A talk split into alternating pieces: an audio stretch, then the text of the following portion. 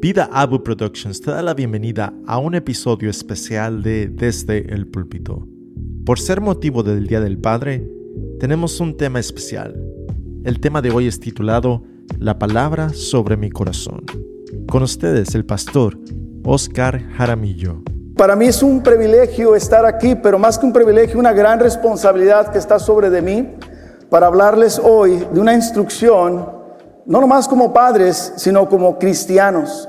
So, sé que es Día del Padre, pero no es simplemente nomás para el Padre, pero esta instrucción bíblica es para cada de nosotros que nos consideramos o creemos ser cristianos. Pero como papás cristianos, tenemos una misión para con la vida de nuestros hijos. Hay, hay una instrucción que la Biblia nos da, hay una responsabilidad en un libro divino con instrucciones divinas y es la Biblia. Y la Biblia da mucha enseñanza en el área espiritual de nuestros hijos, bastante, exclusivamente enseñanza para nuestra vida espiritual, de nuestros hijos, pero también de nosotros. Y nos enseña que lo más importante para nuestros hijos es enseñarles la palabra de Dios. Pero también nos enseña que este libro divino va en contra toda cultura hoy en día, va en contra toda enseñanza hoy en día, va en contra todo lo que el mundo cree. Y Proverbios 22:6 nos dice, instruye al niño en el camino que debe andar y aun cuando sea viejo no se apartará de él. Pero creo que tal vez te puedes preguntar, ¿Cómo instruyo a mi hijo o a mi hija? ¿O cómo debo instruirles? ¿En qué les instruyo? ¿Qué les enseño?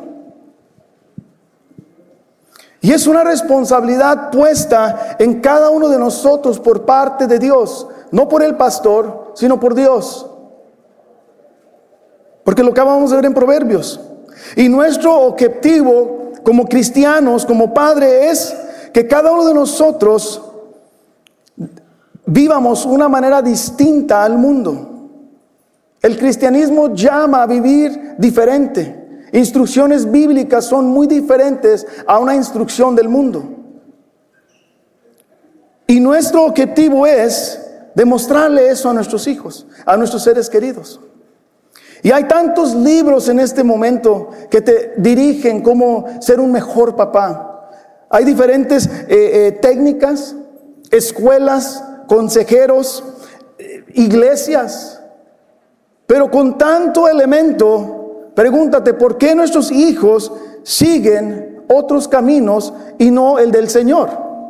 Si hay tantas cosas que pueden ayudar, ¿por qué siguen así?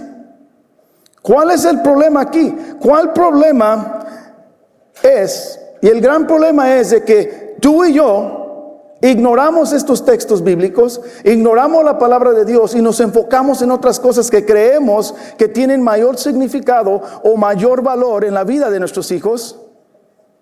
Y la palabra nos dice que no es así.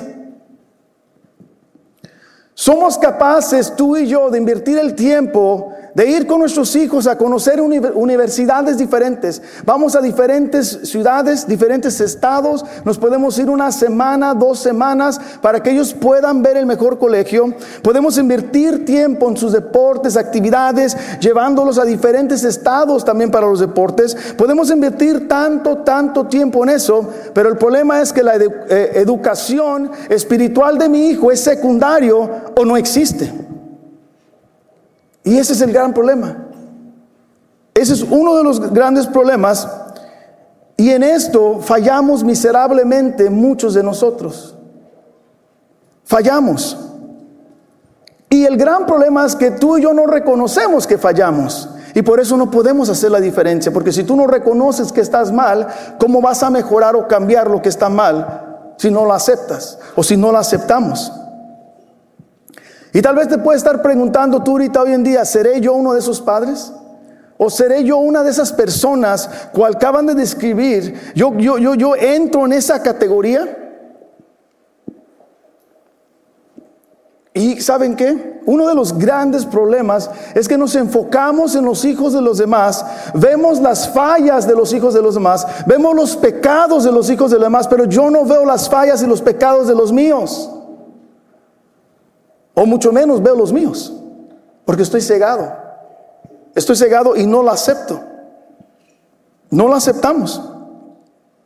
Entonces, cuando tu hijo o cuando tu hija estaba en el vientre de mamá, tal vez había preguntas en ti, como lo hubo en mí.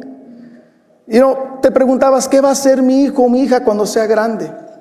¿A quién se va a parecer? ¿Se va a parecer a mamá, a papá, al abuelo, a la abuela? Muchas preguntas, pero solamente nos podemos imaginar lo que va a pasar con ellos de chiquitos. Pero la Biblia nos dice que lo único que tú y yo podemos saber que la única garantía que tú y yo podemos entender nos dice Proverbios 22:15 y nos dice así, dice, la necedad está ligada al corazón del niño, pero la vara de la disciplina alejará de ella. Entonces lo único que tú y yo podemos saber es que nuestros hijos y hijas van a ser pecadores y van a nacer con un corazón necio. Eso es la única garantía que tú y yo tenemos a través de la palabra del Señor hijos pecadores y hijos necios, como tal vez tú y yo fuimos alguna vez. Y la palabra de Dios es clara y precisa. Y desde el que el momento que tu hijo o tu hija empieza a razonar, empieza a pensar, empieza a actuar por sí misma, te garantizo que toda su actitud, todo su alrededor, todo su ser va en contra de la palabra de Dios, va en contra de lo que le agrada a Dios, va en contra de todos los preceptos, los principios del Señor. Absolutamente toda. ¿Por qué? Porque nacimos pecadores, nacimos necios y tenemos que ser renacidos. Hay un proceso. Y J.C. Riley dice, solamente tenemos que hacer como los sirvientes hicieron en la boda de Caná. Llenar las vasijas de agua y dejar que Dios convierta el agua en vino. Es una gran enseñanza en esas palabras. En pocas palabras, Él le está diciendo, deposita la palabra de Dios en la vida de tus hijos y Dios se encarga de lo demás. Solamente tú tienes que depositarla, yo tengo que depositarla y Dios hará el resto. Y tú y yo no podemos otorgar la salvación a nuestros hijos. Es mi anhelo, es mi deseo que sean salvos, pero des, pero no depende de mí la salvación de mis hijos. Dios es quien da, Dios es quien otorga la salvación, pero mi trabajo, mi deber y tu deber es enseñar la palabra a nuestros hijos. Y si no tienes hijos, es tú mismo enseñar, tú mismo caminar en la palabra de Dios. Y nuestro mayor enfoque debe ser como hijos cristianos, o como padres cristianos debe ser enseñarle a nuestros hijos el temor de Dios. Eso es súper importante y es vital para el crecimiento de nuestros hijos. Y número dos es vivir en obediencia, caminar en obediencia, actuar en obediencia de la palabra de Dios. La Biblia es todo lo contrario a lo que el mundo les enseña, es todo lo contrario su enfoque, porque el enfoque bíblico es únicamente y exclusivamente es todo espiritual.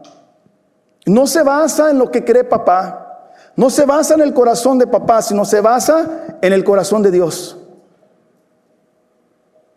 Este es el corazón de Dios hablándole a su pueblo. Él nos dejó instrucciones precisas y claras. Pero el problema es, número uno, que no queremos hacer caso. Y esta prédica la tengo en tres formas. Número uno es el mandato de Dios, eh, que dice la palabra sobre mi corazón. Número dos, instruyendo con ejemplo. Y número tres, el temor de Dios produce una vida santa. Esos son los tres puntos que me voy a enfocar ahorita con la palabra de Dios. Y una de las primeras responsabilidades la vemos aquí en Deuteronomio 6, de 5 al 7. Y dice así la palabra del Señor. Si quieren voltear ahí, si no, se las voy a leer. Número 5 dice, amarás al Señor, tu Dios, con todo tu corazón, con toda tu alma y con toda tu fuerza. Estas palabras que yo te mando hoy estarán sobre tu corazón. Las enseñarás diligentemente a tus hijos y hablarás de ellas cuando sientes en tu casa, cuando andes por el camino, cuando te acuestes y cuando te levantes. Una instrucción para nuestra vida. Y aquí vemos el principio de la enseñanza y la responsabilidad de un papá primeramente. Porque Dios está hablándole al papá en este versículo. Y el deber no es solamente de un papá de vivir, sino todo cristiano, quiero que quede claramente. Y como padres cristianos tenemos dos responsabilidades en estos versículos. Vemos dos responsabilidades que Dios nos otorga a cada uno de nosotros. Y número uno es de que antes de que lleguemos al verso 7, que el 7 dice, instruyelos, enséñalos día y noche, mañana, donde quiera que ustedes, antes de que lleguemos a esa enseñanza, hay un requerimiento para nosotros en el verso 5 y 6. Primero Dios nos dice, amarás al Señor, tu Dios, con todo tu corazón, con tu alma y fuerza. Requisito número uno. Estas tres palabras hablan de una acción. Habla de algo visible. Un testimonio hay. Y habla de que tú y yo tenemos una relación íntima con Dios y que debemos obedecer sus mandatos. Amar a Dios completamente, con todo mi corazón, sin reservas, es un amor que incluye mi emoción, mi intelecto y mi voluntad. Es mi todo, es todo mi ser. Esas tres palabras hablan de todo lo que yo soy, todo lo que yo soy es para el Señor. En otras palabras, un padre cristiano, en un padre cristiano no hay nada más importante que Dios. Es lo que nos está diciendo el versículo. Que solamente y exclusivamente vivimos para agradar a Dios. Y que debe haber un compromiso con cada uno de nosotros con Dios. Eso es lo que significa ese versículo y esas tres palabras. Y no hay opción en eso. Es un mandato del Señor para los cristianos, para los papás cristianos. Y Deuteronomio 6:6 nos dice, y estas palabras que yo te mando hoy estarán sobre tu corazón. Sobre tu corazón. Hay una palabra aquí súper importante que nos da instrucciones vitales en el crecimiento de nuestros hijos y para dar testimonio al mundo. La palabra importante aquí que hace la diferencia es sobre mi corazón. Sobre mi corazón habla de que, que la palabra de Dios está encima de todo enfrente de cualquier cosa. Que no hay nada más importante que la palabra de Dios. Habla de que la palabra de Dios tendrá su lugar en mi corazón. Y que todo lo demás está debajo de mi corazón. Y que no hay nada más, no hay prioridades, nada más importante, nada más que me satisface más que la palabra de Dios, porque está encima de todo. Nos habla de que la palabra de Dios es parte de mi vida, de tu vida. Enfatiza que la palabra de Dios es tu fundamento, es mi fundamento. La palabra de Dios debe definir todos los aspectos de mi vida, todo lo que yo hago, todo lo que yo digo, todo lo que yo pienso, toda mi actitud, que Dios es mi prioridad, que Dios es tu prioridad. Y que la palabra de Dios es atesorada en mi corazón. Atesorada. ¿Y qué significa tener la palabra atesorada en mi corazón? ¿De qué me sirve tener la palabra atesorada en mi corazón si hay tal vez cosas más importantes de acuerdo al mundo que son más importantes?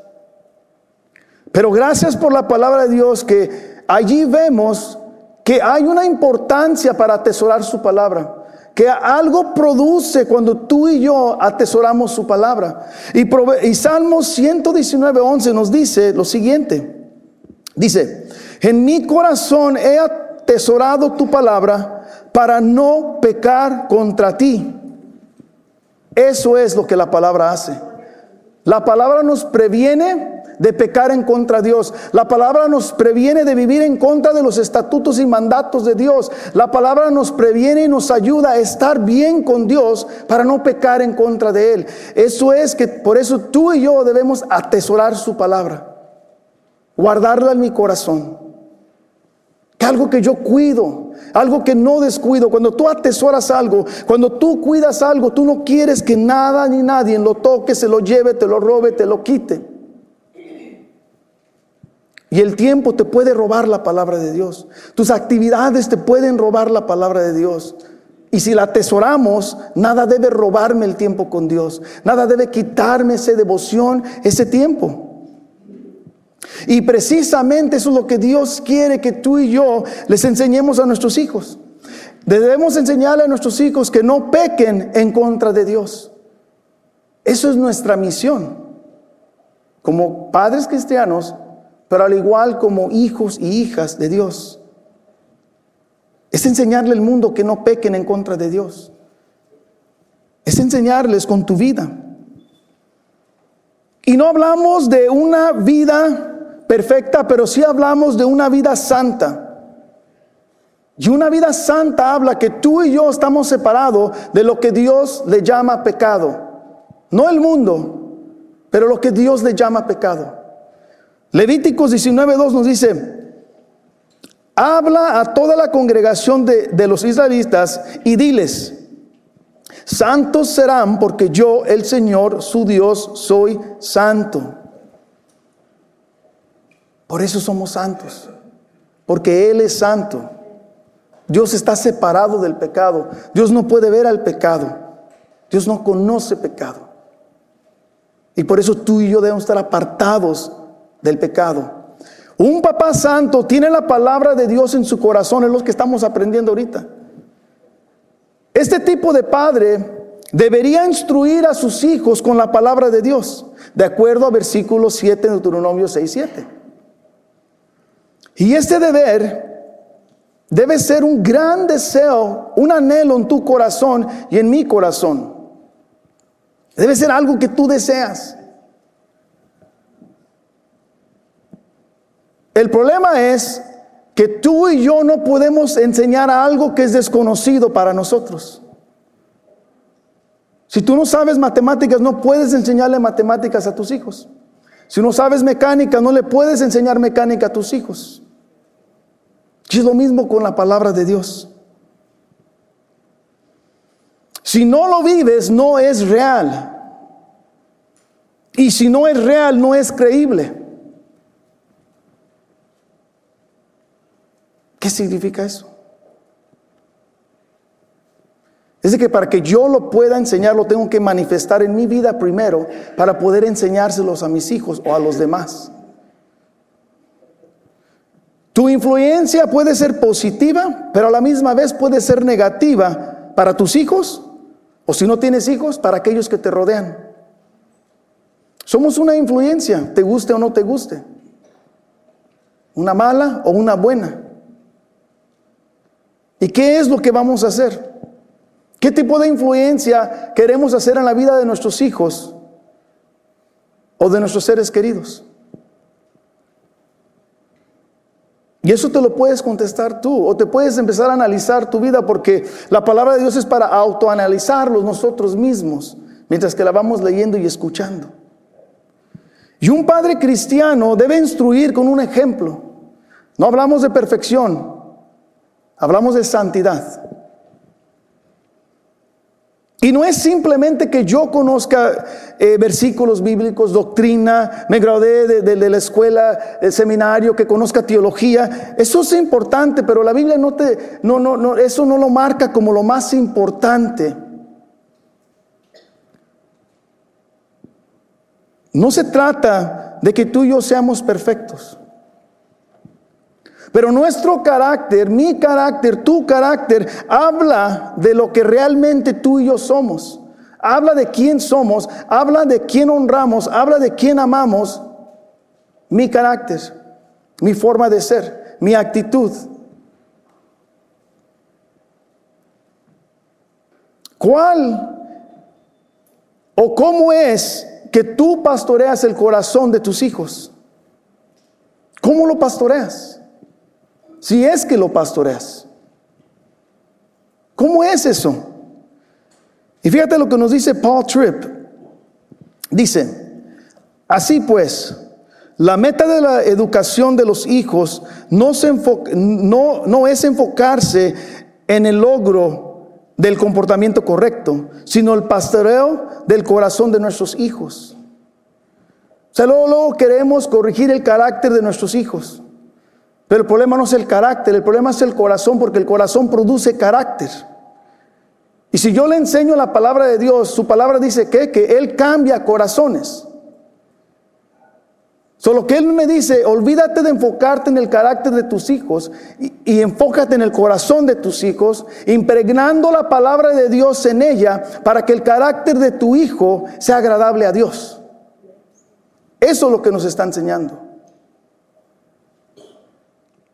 Y Deuteronomio 6, 1, 2 nos dice lo siguiente. Dice, estos pues son los mandamientos, los estatutos y los decretos que el Señor su Dios me ha mandado que les enseñe. ¿Y, para qué los enseñan? Fíjate lo que dice aquí. Dice, para que los cumplan en la tierra que van a poseer.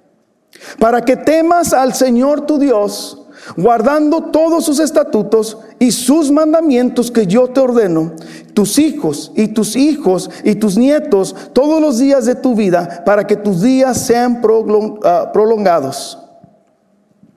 Dios nos manda a poner en práctica todo lo que aprendemos, todo lo que sabemos, nos manda. ¿Sabes por qué? Porque mi forma de vivir, mi carácter, mi estilo de vida va a impactar a mis hijos y a los hijos de mis hijos. Si yo, si yo no soy obediente, ¿qué, ¿qué, voy a producir? Y por eso la palabra de Dios nos, nos enseña eso, que tú y yo tenemos que caminar. Y fíjate lo que nos dice Charles Spurgeon, nos dice, si caminamos delante del Señor en integridad, haremos más para bendecir a nuestros descendientes que se les heredará o heredaremos grandes propiedades, o sea que no es importante heredar grandes propiedades, sino la vida santa de un padre es un rico legado para que les e, e, engendremos grandes, digo, para que vivan una vida santa y, un, perdón, la vida santa de un padre es un rico legado para sus hijos. Repito porque me, me hice bolas, es de que Spurgeon dice, que la importancia de nosotros es, no es dejarle riquezas a nuestros hijos, no dejarle un materialismo, no dejarles una casa, una herencia, sino dice que la herencia más grande de un papá es el legado de vivir una vida santa. Y eso es lo que tú y yo debemos que enfocarnos. Que no hay nada más importante que ese legado. Que tu ejemplo de obediencia Vale más que el oro, nos está diciendo Spurgeon conforme a la palabra de Dios. Y no se trata de que yo quiera pagarle el colegio a mis hijos, dejarles una herencia, ponerles un negocio o comprarles su primer carro, sino que tu ejemplo será el mejor legado. Todo lo demás se les va a acabar a tus hijos el carro lo chocan, no, ni terminan el colegio. Todo eso es temporal, pero tu legado queda impregnado en el corazón de tus hijos y produce caracteres de santidad, caracteres que le agradan a Dios. Y eso es permanente. Te garantizo que tus hijos se van a acordar de lo que tú les dices y lo que tú haces, de, de lo que tú les has comprado, lo que tú les dejas. Y mi ejemplo cristiano es mejor que nada más. Entonces, si no eres papá y estás escuchando este mensaje, tú puedes preguntarte que tu ejemplo puede servir para tu mamá, para tu papá, para tus hermanos, para tus vecinos, para todos los que vivan. O sea, no nomás es para el papá este mensaje, sino también para nosotros que somos cristianos. Tu vida impacta personas también. Tu vida impacta a muchas personas. Y lo que debes de acordarte es que para que tú creas hijos obedientes o para que yo crea hijos obedientes, debo ser un padre obediente a la palabra de Dios. Y un papá que teme a Dios va a producir hijos que temen a Dios. Si yo no temo a Dios, va a ser reflejado en mi vida. Yo lo voy a reflejar. Y el papá que lee la palabra de Dios va a atraer a sus hijos para que ellos mismos lean la palabra de Dios. Un papá que enseña con acciones y no con boca, no con palabras. En otras palabras, tu enseñanza con tu vida es y será el mejor modelo para tus hijos. Hablan más tus acciones que las palabras que salen de tu boca y mi boca. Y esto realmente es para todos. Pregúntate, ¿podrías decirle tú a tus hijos, como Pablo nos dice en la palabra de Dios, y nos dice así Pablo, dice, sean imitadores de mí, como también yo soy de Cristo. Tú puedes decirle a tus hijos que te imiten. ¿Te gustaría decirle, hijo, quiero que seas como yo en el aspecto cristiano? Imítame a mí, mi hijo, como yo imito a Cristo. ¿Podrías decirle eso? O si no, si no tienes hijos, podrías decirle a toda tu familia, emítame a mí, hermano, emítame a mí, mamá, emítame a mí, hermana, vecina, tío, tía, emítame a mí. ¿Tú quieres que tu familia sea como tú? ¿Tú quieres que tus hijos sean como tú? Pregúntate. Porque Pablo lo hizo, pero porque él realmente lo vivía y sí imitaba a Cristo Jesús con su vida. Y esos son nuestros deberes de nosotros. Y tú y yo fuimos hechos para glorificar al Señor. Y número dos es para tener una relación con Dios, para ser perfeccionados día tras día en esa relación. En su palabra somos perfeccionados. En su presencia somos perfeccionados cada día. ¿Y tus hijos ven esa relación contigo? ¿Tus hijos ven que tú lo vives? ¿Tus hijos ven que tú sigues ese ejemplo?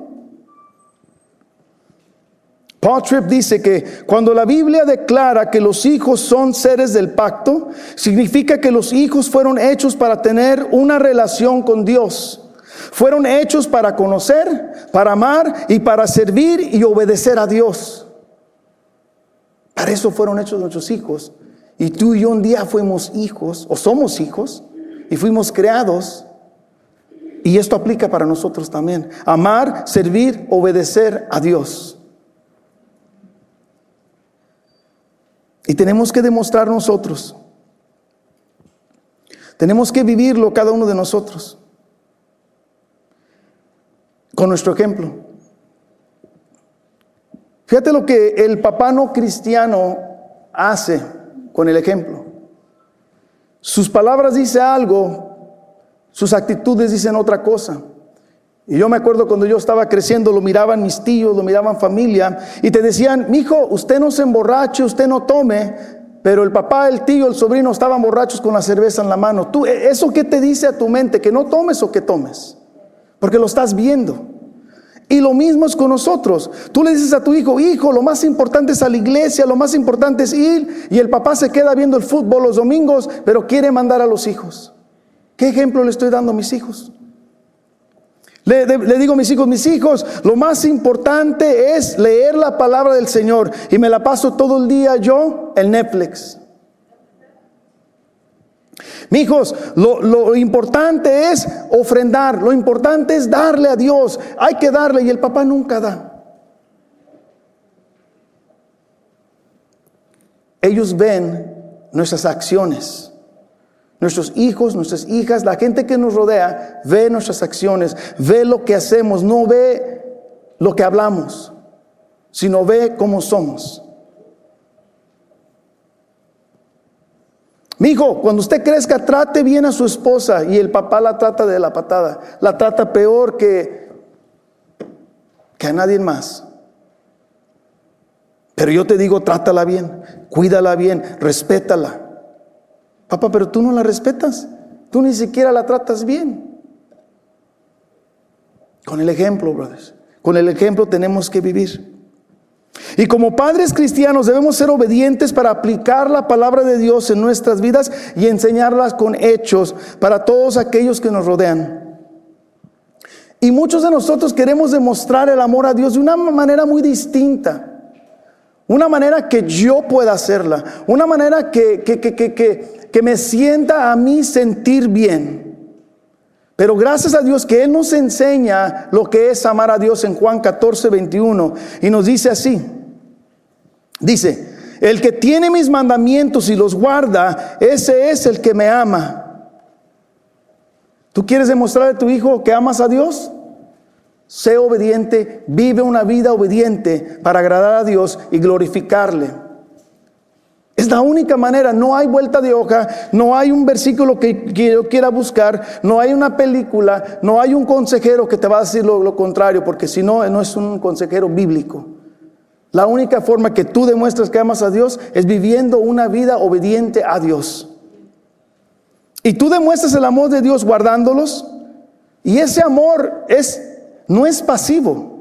Es un amor dinámico, lo demuestras con todos, andas demostrando el amor de diferentes maneras. ¿Por qué? Porque eres obediente a la palabra de Dios. Y la prioridad de un papá cristiano debe ser eso. No llevarlo en los mejores viajes, no el mejor campamento, no que viaje alrededor del mundo, pero sino su vida espiritual. Es importante, no me malinterpreten, a mí me encanta pasar tiempo con mi familia, con mis hijas, todo. Pero si yo hago todo eso y no les doy nutrición espiritual, de nada sirve pasar tiempo con ellos. De nada sirve invertir en los mejores colegios. De nada sirve hacer lo que hago con ellos si yo no les nutro la palabra. Si yo no les doy de comer la palabra. Si están desnutridos espiritualmente, ¿de qué me sirve todo esto? No sirve de nada. Y la palabra nos enseñó que el temor a Dios evita la muerte espiritual. Fíjate lo que nos dice Proverbios 1.7. Dice, el temor del Señor es el principio de la sabiduría. Los necios desprecian la sabiduría y la instrucción. El temor de Dios va a ayudar a tus hijos a no despreciar la palabra de Dios, nos dice aquí. El temor de Dios. El temor de Dios va a ayudar a tus hijos a agradar a Dios, nos dice aquí. Cuando tú les enseñas el temor a Dios, o cuando no les enseñas el amor, el temor de Dios a tus hijos, cuando tú no demuestras, cuando tú no les enseñas de acuerdo a la palabra de Dios, y perdónenme lo que estoy diciendo yo aquí, pero no soy yo la palabra, dice que tú y yo producimos hijos indignos y muertos espiritualmente. Es lo que estamos produciendo, hijos indignos en los ojos de Dios, no, no en el ojo del mundo, porque el mundo lo ve diferente. Pero a mí no me importa lo que el mundo dice de mis hijos y mis hijas, sino me importa lo que Dios dice. Y fíjate lo que sucedió con Elí, el gran sacerdote, un hombre de Dios, pero falló miserablemente con sus hijos. Primera Samuel 2.12 nos dice, pero los hijos de Elí eran hombres indignos porque no conocían al Señor. ¿Cómo les llamó Dios? Indignos. ¿Por qué? Porque no lo conocían. No conocerle ya habla de no tenerle temor. Indignos. Indignos.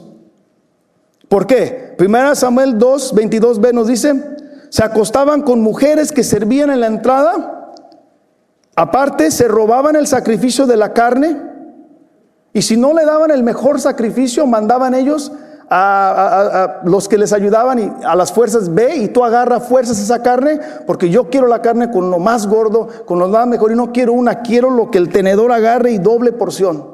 Robaban el sacrificio de Dios. Hijos indignos, ¿por qué? Porque no tenían temor. Ese es el problema. No respetaban las ofrendas de Dios y con este acto ellos querían porciones grandes. Y eso lo ves en 1 Samuel 2.17. En Elí faltó mucha disciplina, pero más que nada inculcar el temor de Dios en la vida de sus hijos. Él no los reprendió, no les habló con autoridad. Fue muy ligero cuando él habló con ellos. Te lo puedo decir así, dando un ejemplo, simplemente le digo, mis hijos pecaron contra Dios. Acuérdate que cuando tú pecas contra Dios, pues nadie puede hacer nada por ti. Y pues ya no lo vuelvan a hacer. Sus hijos siguieron en la misma vida. Siguieron haciendo lo mismo hasta que Dios elimina la vida de ellos. Elí falló y la palabra de Dios nos dice que Elí honró a sus hijos y deshonró a Dios. Fíjate lo que nos dice 1 Samuel 2, 29, 30. Dice, ¿por qué me pisotean mi sacrificio y mi ofrenda que he ordenado a mi morada? Y honras a tus hijos más que a mí, engordándose ustedes con lo mejor de cada ofrenda de mi pueblo, Israel. Al no disciplinar a sus hijos, él honra a sus hijos y no a Dios. Al no llamarle la atención a sus hijos en su pecado, a no decirles que están mal, Él honró a sus hijos. Elí hubiera sentado a sus hijos y quitarlos del sacerdocio, removerlos totalmente. Y no lo hizo. Los dejó seguir en su vida pecaminosa. Y él tenía la autoridad para hacerlo. Y no lo hizo. Y eso deshonró a Dios. Deshonraban, deshonraban a Dios. Lo triste de todo esto, si pusieron atención en el verso, es que no nomás los hijos robaban la carne, sino Elí también era partícipe de esa carne robada y él comía de esa carne robada también. ¿Te puedes imaginar tu hijo llegando ahorita con una plasma que no tiene trabajo, una tele de 60 pulgadas? Mi hijo, ¿dónde consiguió ese? Me la robé. Ah, mi hijo, cuélgala aquí y vamos a empezar a ver Netflix todos juntos. Partícipe del pecado. Tu hijo va al banco, roba un banco, te lleva de vacaciones a Cancún, a, a Europa, todo lo disfrutas, te paga todo. Eres partícipe del pecado de tu hijo. Y es lo que él hizo. Él participó en esa ofrenda que sus hijos llevaban. ¿Qué enseñanza del padre o de un padre a sus hijos es eso? No podemos participar en los pecados de nuestros hijos, porque eso deshonra a Dios. ¿Y cómo sé que, eh, eh, aparte de que Lee es mencionado que dice que ustedes comían. Elí murió sobrepeso y no hablo ni burla de sobrepeso, pero eso enfatiza o ayuda a lo que yo estoy diciendo. Y fíjate lo que pasó en 1 Samuel 4, 18. Dice, cuando mencionó el arca de Dios, él cayó de su asiento hacia atrás, junto a las puertas, se, se rompió la nuca y murió, pues era entrado en años y pesaba mucho. Todo lo que se comía, lo que sus hijos traían, venga para acá. It's okay. Participaba. El ejemplo de Elí produjo hijos espiritualmente muertos. Les costó la vida. Y no voy a entrar en eso, pero Elí, fíjate lo que pasó con los hijos de Samuel. El mismo legado. No con Samuel, pero con los hijos de Samuel. Investíguenlo, se los dejo de tarea. Él nunca reprendió a sus hijos. Nunca usó su autoridad como sacerdote, pero más como hijo de Dios para reprender y enseñar a sus hijos. La falta de corrección estuvo ausente en los hijos de Eli. No enseñó los valores de Dios. No le enseñó lo importante. No se dio el tiempo para enseñarle a sus hijos el temor de Dios, pero sí se dio el tiempo para enseñarle a Samuel.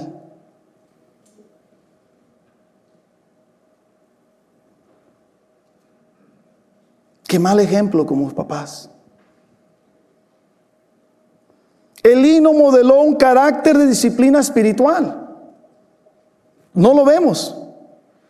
Y los hijos de Elí honraron a Dios y lo más triste es que Elí honró a sus hijos y no a Dios.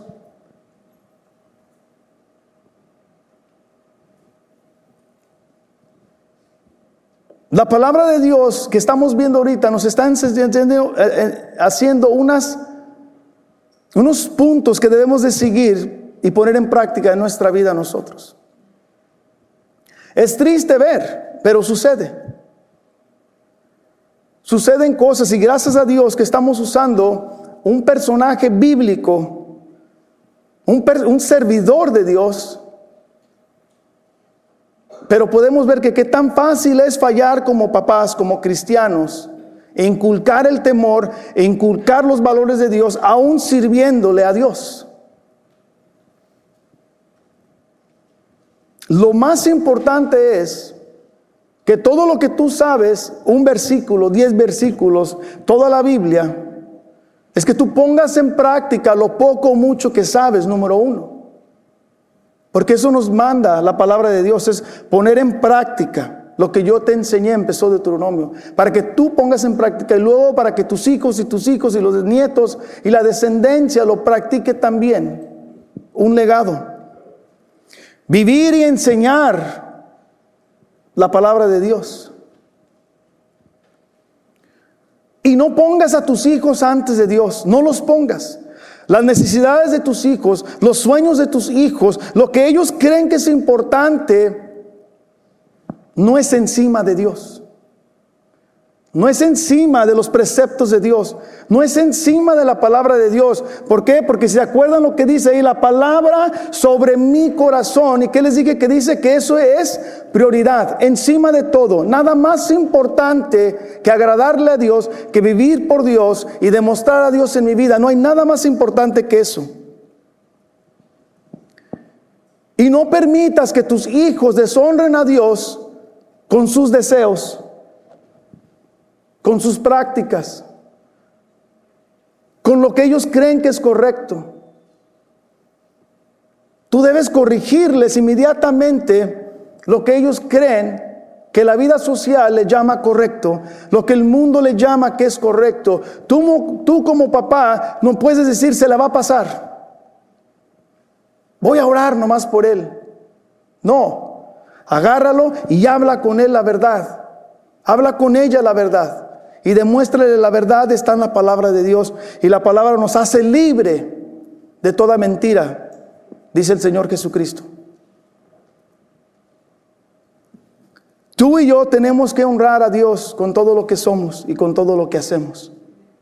Debemos vivir, respirar por Dios. Trabajar por Dios, comer por Dios, glorificar a Dios. Génesis nos dice que tú y yo fuimos creados simplemente y solamente para glorificar a Dios. No hay nada más en nuestra vida, no hay nada más importante, no hay una tarea más grande en nuestra vida que honrar a Dios glorificándolo todo el día de nuestras vidas. Y esto debemos llevar a nuestro corazón, iglesia. Que tú y yo honremos a Dios si no eres papá, aplica para ti también. Si eres hijo o hija de Dios, que es lo más importante, Él, como nuestro papá, quiere lo mejor para nosotros.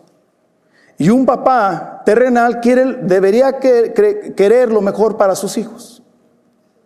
Dios nos, nos reprende, Dios nos disciplina, y Dios nos enseña a través de su escritura lo que Él quiere para cada uno de nosotros. Eso es el amor de Dios. Y el amor de, un papá es lo mismo. Demostrarle a mis hijos, enseñarle a mis hijos, disciplinar a mis hijos con la palabra de Dios. Yo los bendiga y que esto lo llevemos impregnado en nuestro corazón. Dios los bendice. Gracias por tu sintonía. Recuerda de visitar nuestra página de YouTube Vida Abundante Cícero y ahí podrás ver este contenido en video. Para cualquier otro tipo de detalle, visita nuestra página web www.vidaabu.com. Esta ha sido una producción de Vida Abu Productions.